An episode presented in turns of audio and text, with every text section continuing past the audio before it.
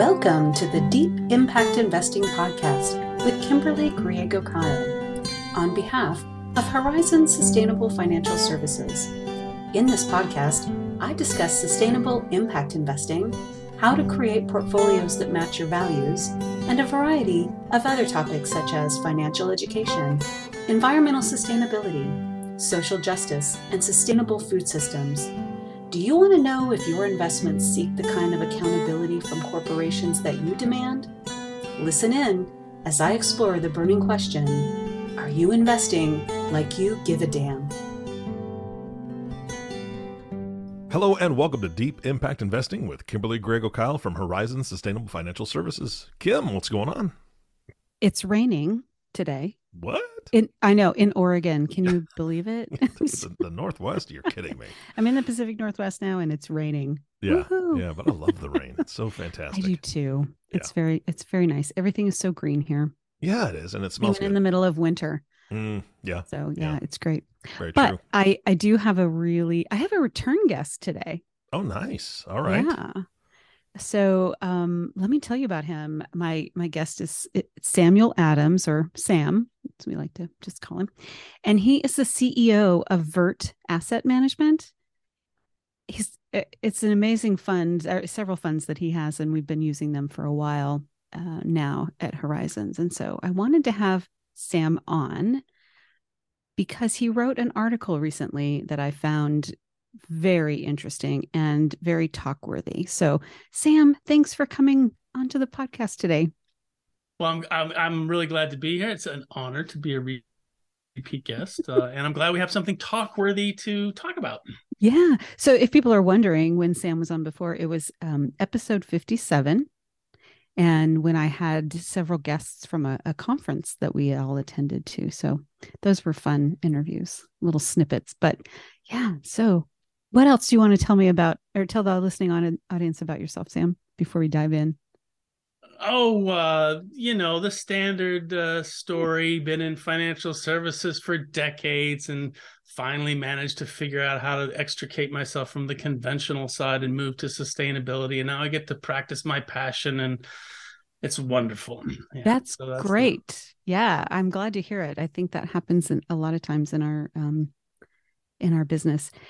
Why don't you? Why don't we start out by talking about the um, most recent fund that you have, which is a real estate strategy, right. and you were just talking about moving into sustainable investing and it being your passion.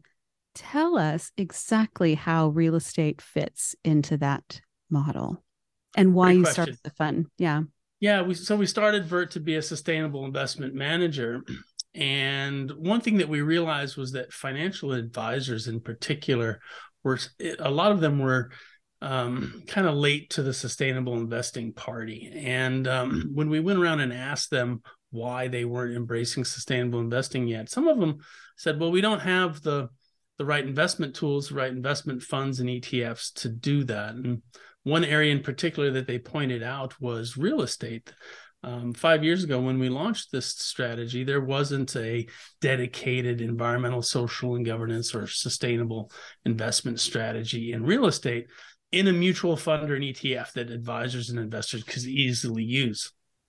Um, and that was somewhat surprising um, because real estate, here's some shocking statistics for you. oh, Um, Eric loves statistics. Are you ready, Eric?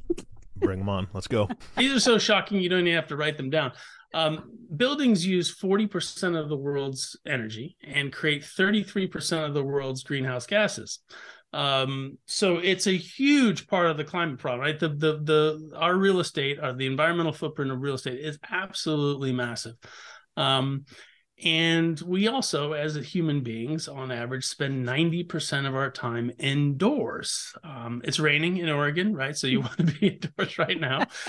But that, so it also has a, buildings have a huge impact on our human health, our well being, and our interactivity, and all of those social dimensions as well. So real estate plays a big part uh, in our lives, uh, and it's important for people and planet. And so um, we felt for the two reasons the lack of an available product and because it has such an outsized influence on sustainability we we wanted to do a strategy in real estate first That is a really great point, and I'm not sure that a lot of investors are thinking about it in those terms. Like, oh, it's forty percent of the the electricity used, right? So you said. That, yeah, I mean, we all start with the energy, right? We we, yeah. we use oil and gas and renewables to make electricity, but the users of that electricity, if you think about it, is usually going to a facility of some sort, right? Either your home right. or your office or a school or or what have you, right? Hospitals, all you know, and so um, from the from the consumption side of energy, real estate is a is a big big deal. Wow. That is that is really great information to know and i'm looking forward to uh, using your product i hope at horizons. So yeah. And and the good news about the real estate thing though is is the buildings is that we know how to reduce energy use. We know how to reduce emissions. And i'm sure your listeners have you know changed the light bulb from incandescent to fluorescent and now Probably. to led and yeah. you know that insulation works and a more efficient refrigerator or, or heating and air conditioning helps. So these are things we know how to do. Um, and it's really a question of having capital right? Either your own personal capital or investment capital come in that says okay this will pencil out or have a return on investment after three years or five years. It's going to be a really great long-term investment. Let's just get that investment going up front so we can benefit from it uh, earlier rather than later. Yeah and i'm just thinking about all of the buildings that i've been in over my lifetime probably not all of them but uh, you know when i was on the Santa Fe School Board uh, for a, a charter school, uh, it was so difficult to just change the light bulbs in all of the buildings in order to reduce energy consumption. So I think we're probably bumping up that, bumping up to that in in a lot of uh, government facilities or big facilities where it's like, oh, we have to go through this whole process and then decide if it's financially worth it and then do we have the money. It can take a while yeah be more uh, sustainable. uh, it, it, like like a lot of things around sustainability we have the technologies right? We have the solutions ready to go. It's just sometimes hard to put them in play to deploy them is the language that we use in sustainability so right? To deploy and expand them uh, and get traction of them. But um, as more people uh, uh, do it, people other people see that it's uh, very viable. And so, for example, you know, LED conversions were something of a um, that was a new thing to do five years ago. Now, most of the big commercial buildings have done that or on their way to doing that. Yeah, that's amazing. And if we think about water consumption too, with public restrooms and you know, I can't even tell you how many times I've walked into a public restroom and the sink water is running and you can't turn it off. what do you do? Right. So we're wasting water. And just the idea of replacing all of those water faucets in buildings, especially schools, and putting water bottle filling stations. And that will save a lot of water as well. So another statistic for you, Eric. Buildings consume 12% of the world's uh, fresh water. So there you go. Oh, that is that is a lot. Yeah. Yeah. yeah. Tell me about your your work at Vert around shareholder advocacy and the engagements that you have participated in in in recent memory. Yeah, so our mission is to, like I said, move capital from conventional to sustainable investing, and we do that with the fund. We invest only in sustainable leaders in real estate. So we're owning the the landlords, the the building owners who tend to be really good at this stuff already. But even them, uh, in that community, they c- could do well to take the next step. We're not anywhere where we need to be in terms of reaching our climate goals or anything like that. So everyone needs to get better. And by focusing on the leaders and getting them to better, we do exactly what I talked about before. We make it easier for others to deploy those technologies. So we reach out to all the companies in the fund every year and we ask them to take the next step on sustainability. Where are you on your net zero plan?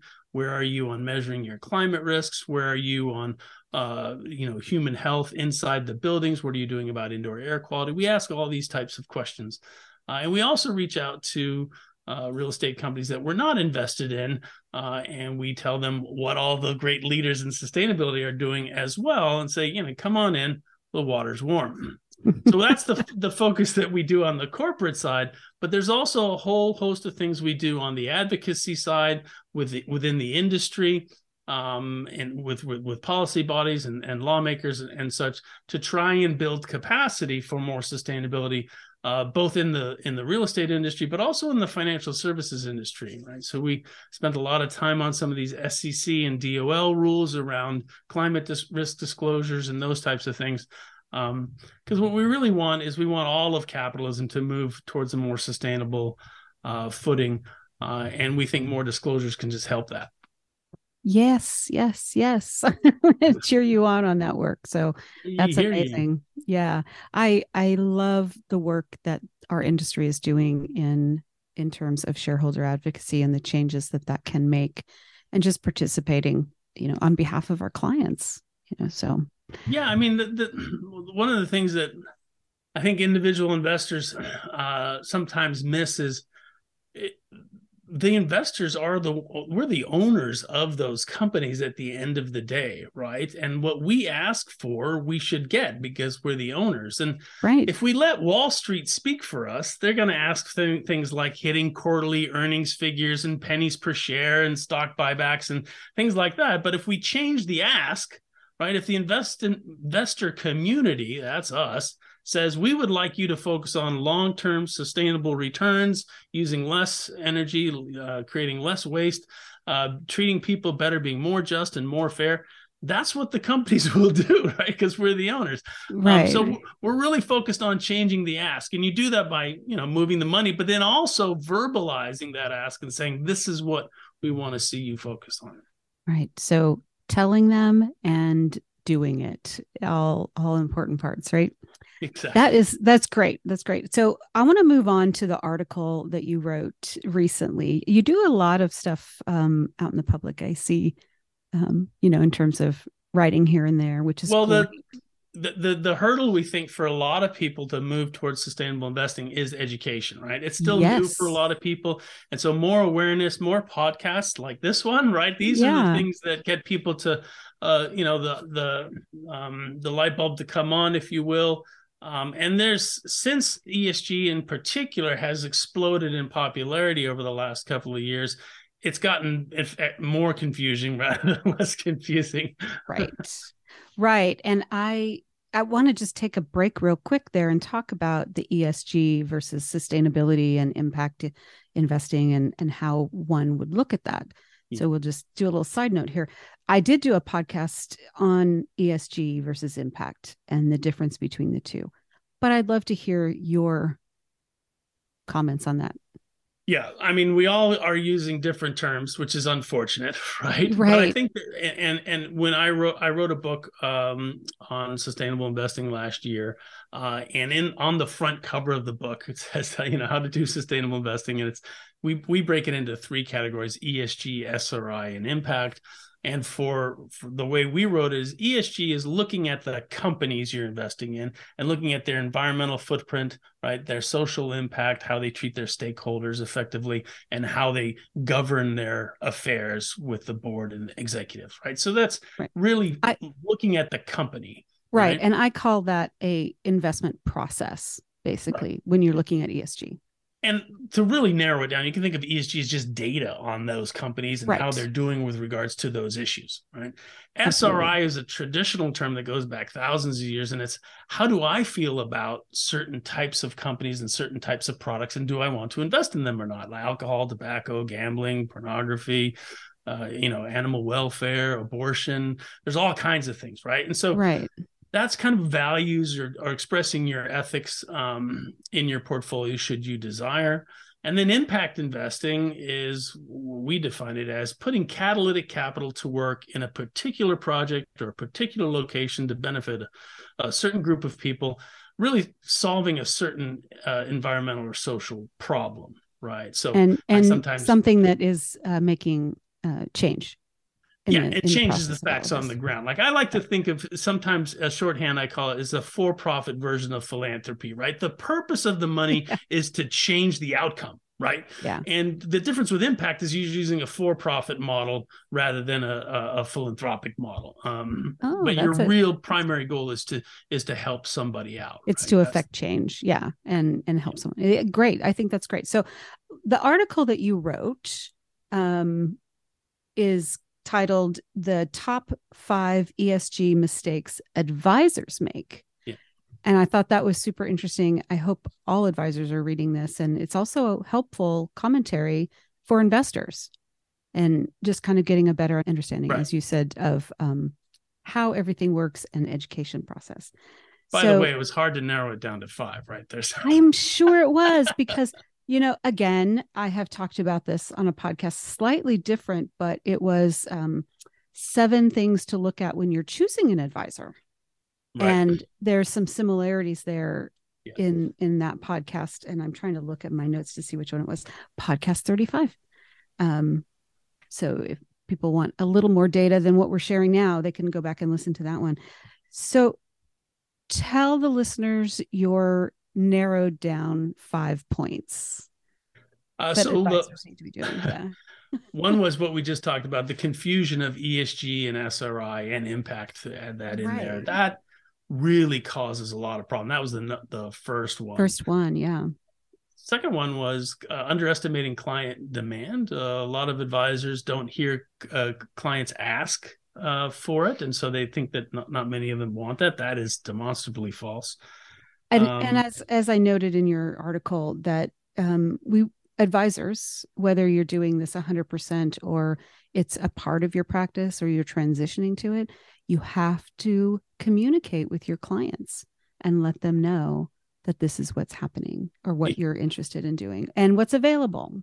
Yeah, I mean the the I think the line I used in the article is uh is that um advisors think that their clients don't want it because they don't ask, right? But I don't go into McDonald's asking for pizza. Doesn't mean I don't want pizza. It's just that I don't think McDonald's has it, right? And if right. if you as an advisor do not have on your website uh, or in your materials that you offer sustainable investing, uh, your, your prospects and clients aren't going to ask for it. right. They're they don't know if there's pizza, so they won't ask.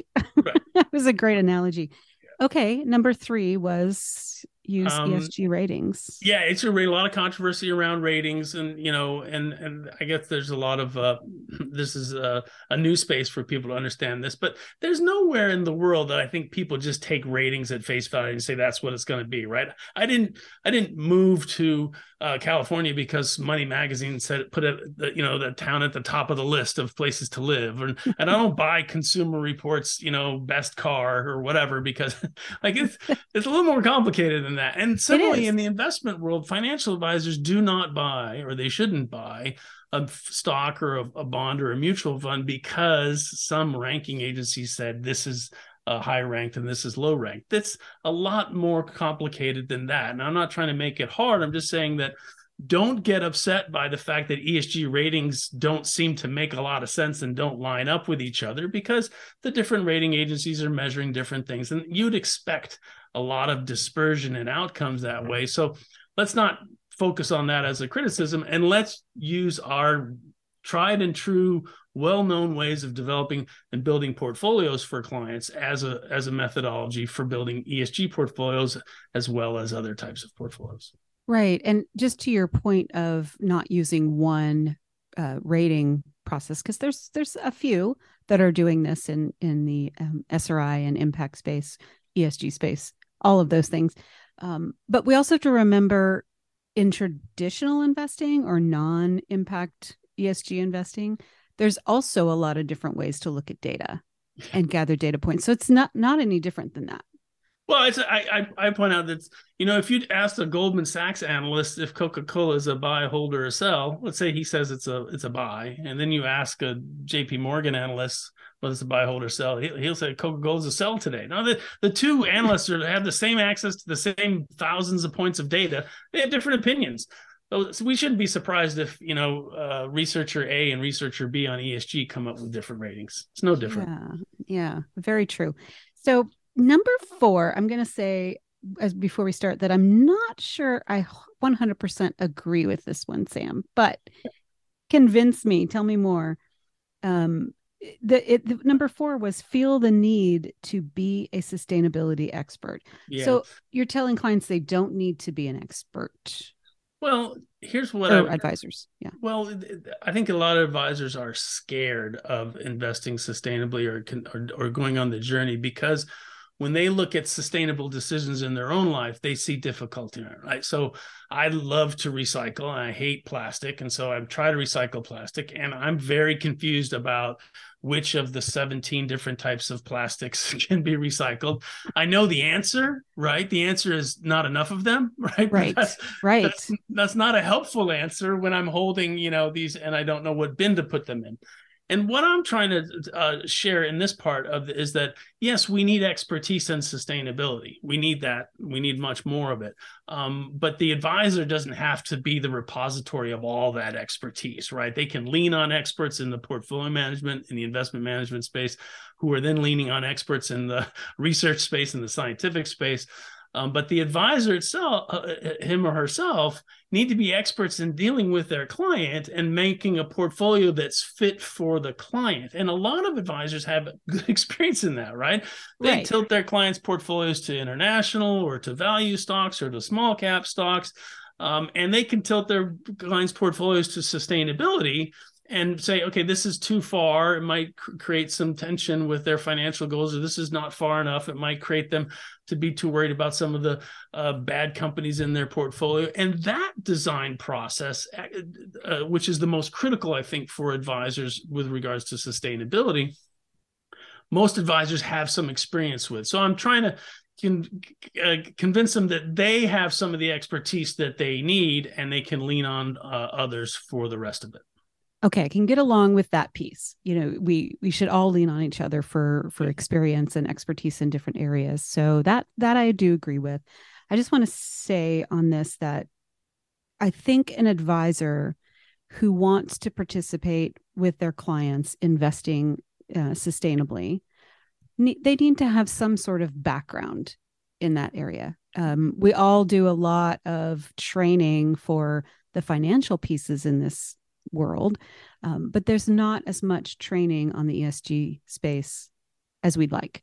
Um, of which I'm a board member, just remind people that that does have a training program for advisors, and they also have a, a, a quick, easy, do it on on online um, process for investors to get a little more savvy on on how all of this works. So a little bit of background and just a little bit of expertise i think is helpful. I i i'd prefer more expertise. So yeah. Okay um, good. I sit on the US SIF education committee and teach uh, that fundamental course and my co-founder sarah is also uh, a teacher of that course. Um, she's also a professor at the uh, chartered uh, the csric course which is the, oh. the chartered socially responsible investment counselor course. So we think that advisors really do need to um, get some expertise. And we're glad that there are now courses like these that they can um, get schooled up on. Yes, very helpful as our industry has expanded over. I mean, I've been doing this 25 years and the expansion of our industry has been phenomenal. Well, you um, learned it all through experience. There yeah. weren't any of these courses until a couple of years ago, right? right. Uh, so... I was like, do I need to take these? Because everybody's going to be looking for these certifications. And I'm like, I could teach it. So I don't know if yeah. I should take it. but, I think that'll be a bit basic for you, but you know. Yes, yes, that's true. And your last one on here was um, think about separately managed accounts is that required? Is it not you know can you do it without that? Can I, can I can I do another restaurant analogy here? Uh, um, sure. Whatever works. Most people right when you go into a restaurant especially like a fine dining establishment will eat off the menu right? And you might say okay well i'm allergic to nuts or you know i need to change this or something like that. They generally trust the chef to uh, create a really good meal for them um, and now I think most people can do the same with a sustainable investment portfolio. And then there'll also be a group of people who, very much want to customize it. Um, and my point in this last one is that I think most people, when they go to a restaurant, they order off the menu, at least in fine dining establishments, right? Maybe not at the pizza parlor, but in in in nicer establishments they tend to trust the chef who's put together uh, a certain menu with the, all the ingredients in the right proportions and what have you and there's certainly going to be people who say i'm allergic to nuts or i can't have shellfish or what have you um, but a, a, majority of people will will order off the menu. I'm not saying sustainable investing is exactly like that, but a lot of people uh, have the idea that they would just like their the companies that they invest in to do better for people and planet in their pursuit of profit. They want wholesale change. They want the you know capitalism to be fairer, capitalism to be cleaner, companies to be doing better, and the whole world to work towards a more sustainable sustainable outcomes. Um, there are also people, of course, who will need a custom portfolio. Um, but it's not everyone. And so, what I'm saying there to advisors is you're going to have some clients who want a separately managed account and a custom portfolio tuned to their specific desires, but there will be plenty of uh, of your clients who can use mutual funds and ETFs um, and can use even a model portfolio. Right. That's that's a really good point, and you know, not everyone needs that highly customizable portfolio in terms of what we call a separately managed account. At Horizons, we ha- we do have a number of portfolio options for clients that are mutual funds and you know ETFs and a combination of that in a in a wide variety of allocations so that we can find something that fits most people with a little bit of tweaking, right?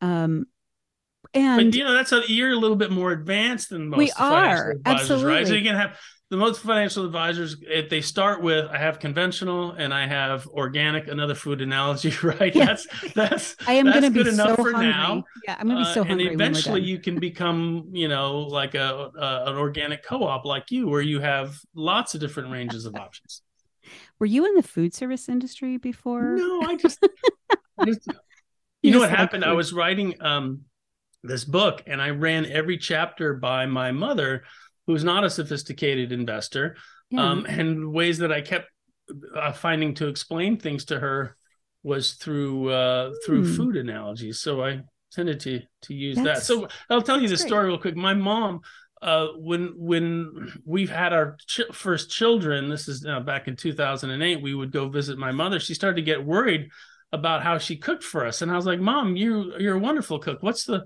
yeah. why are you concerned? She's like, Well, you guys like that organic food now. I don't know how to cook that stuff. And I said, Mom, take your same menu plan, your same shopping list, go to the same grocery store, buy the same stuff. But when it says conventional bread and organic bread, get the organic stuff if they have it. If they don't, get the regular stuff, Yeah. bring it home, cook it up, and we'll be happy.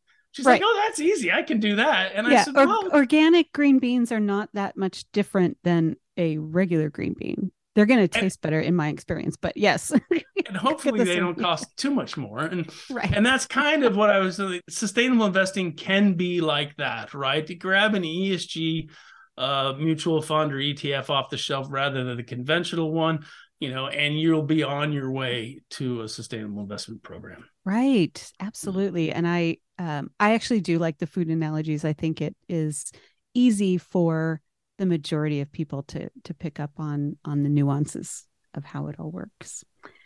Um great. I loved this article honestly and I think it is I think you could tweak it just a tiny bit and and make it about consumers and not just advisors. So Right. you know, yeah. That's Yeah. great. Well, I do want to talk about the book real quickly before we wind up. Um, I wanted to give you the opportunity to share a little bit more about the book and and why advisors and individual investors should should buy it. Yeah, I mean it's a it's a uh I would I would say it's a it's a starter text, but also a resource for investors because there's a, a couple of parts to uh, the book. One, it just sets out some terminology and some basics um, so that people can understand sustainable investing better, right? Yeah. And I think that serves the individual investor and also serves the advisor. But my co-author, Larry Swedroe, who's written like I think 17 books now on very uh, complicated financial planning and investment management topics, um, he wrote the research chapter on the performance of sustainable investing and on the impact of sustainable investing. And there he cites a lot of academic research papers. So there's a a, a, a, a base of evidence that the book is is uh, uh, the stands as the foundation for the book's conclusions.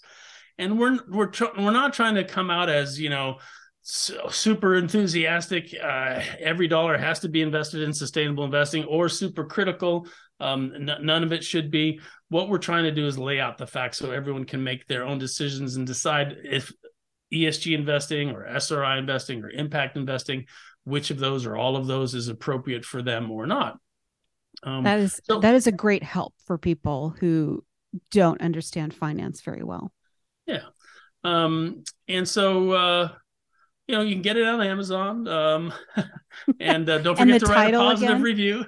yeah. Oh, yeah. Leave a review. Let everyone know. What's the title again? Share it with the listeners. Uh, Your Essential Guide to Sustainable Investing. Right. And uh, myself, Sam Adams, Adams, and Larry Swedroe. Yes. Yeah. So they can look those up. Great. Well, Sam, I just love having a conversation with you. It's so interesting and helpful and really down to earth and and I enjoy that. I'm going to ask Eric if he has any questions for us. Well, I learn a ton on these podcasts, and Sam, I, I want to return the favor. Um, I like stats and data and, and, and, facts. So if you want to make pizza, get pizza from McDonald's. There's one location left in the United States that does serve pizza, and that is in Orlando, Florida. So anybody going to oh Orlando, God. Florida, there is yeah, it used to be 500 locations. They did away with it, except for Orlando. The McPizza lives. Huh. That wow. is so interesting. Well, there you go. Right. I love it when I'm having a, a, a you know a, a, guest on and they talk about certain things, and then you're back there looking up this stuff to share with us. Like, oh, no, I, I want pizza from McDonald's, and so I'm going to fly to Orlando and get it. That doesn't sound environmentally friendly to me. Kim, no, to, to fly all the way not. just for a McPizza. Yeah, wonder, and, it, and wonder, if you look up that... the pictures, I'm just this is just my personal opinion it looks terrifyingly bad. What were you going to say, Sam? I wonder if that McDonald's does better than other McDonald's because it has pizza on the menu. Uh, hmm, I don't know. It could. Just, Every, everybody would be happy, right? Yeah, yeah. Like if you look at it, it's just a little scary looking, and I, I think a lot of. I don't want to see it. Yeah, the, no, I'm not going to share the screen or anything, but uh, I think the other main reason that it went away is the Hamburglar was upset. He's just like, I don't do pizza. Oh yeah. Yeah, could have been him. Influence right there. We don't even see the Hamburglar anymore. I don't. I mean, no, not so much. It yeah. was like a thing of our. We have enough criminals on TV with politicians, so we oh, don't need the Hamburglar on. Don't there. go down that road. don't. okay. Yes, ma'am. This is your podcast. All right, I, you know, and, and honestly, I, I, don't have a whole lot of questions besides the fact that you, you already said you can get the book on Amazon. Um, I think that you guys are doing both doing amazing work. So, Sam, again, thank you so much for being on the show. Yes, I appreciate you being on the show, Sam. And I also want to remind listeners if they want to look at their portfolios with a little more of a critical eye and want the assistance of a financial advisor, Horizon Sustainable Financial Services is here to help you. You can reach myself or Johan if you email info at horizonssfs.com or give us a call on the phone if you still actually use a phone to call people and you're not texting, uh, 505 982 9661. And we would love to hear from you. Absolutely. And Sam, again, thank you so much for being on the show. Kim, thank you for facilitating such an amazing show. And our last thank you always goes to the listening audience. Thank you so much for tuning in and listening to the Deep Impact Investing Podcast with Kimberly Griego Kiel. If you have not subscribed to the podcast yet, please click the subscribe now button below. This way, when Kim comes out with a new podcast, it'll show up directly on your listening device. And we humbly ask you to share this podcast, rate it, and leave a review, as this actually does help others find the show. Again, thank you so much for listening today. For everyone at Horizon Sustainable Financial Services, this is Eric Johnson reminding you to live your best day every day. And we'll see you next time. Thank you for listening to Deep Impact Investing with Kimberly Griego Kiel, the sustainable, responsible impact investing podcast reminding you that it's time to invest like you give a damn. If you have questions about this podcast or topics you'd like to hear addressed on an upcoming podcast, please email me at kim at griego-kiel.com. That's G R I E G O hyphen K I E L dot com. Or give Horizons a call at 505 982 9661 and be sure to ask for Johan Clausen. Don't forget to click the subscribe button to be notified when new episodes become available and to share this podcast with colleagues, friends, and family. The companies I may speak about during the podcast are not recommendations for investment. Only you and your financial advisor can determine what the right investments are for you. Kimberly Griego Kiel produces this podcast on behalf of Horizon Sustainable Financial Services. Horizon Sustainable Financial Services Inc. is a registered investment advisor registered with the SEC.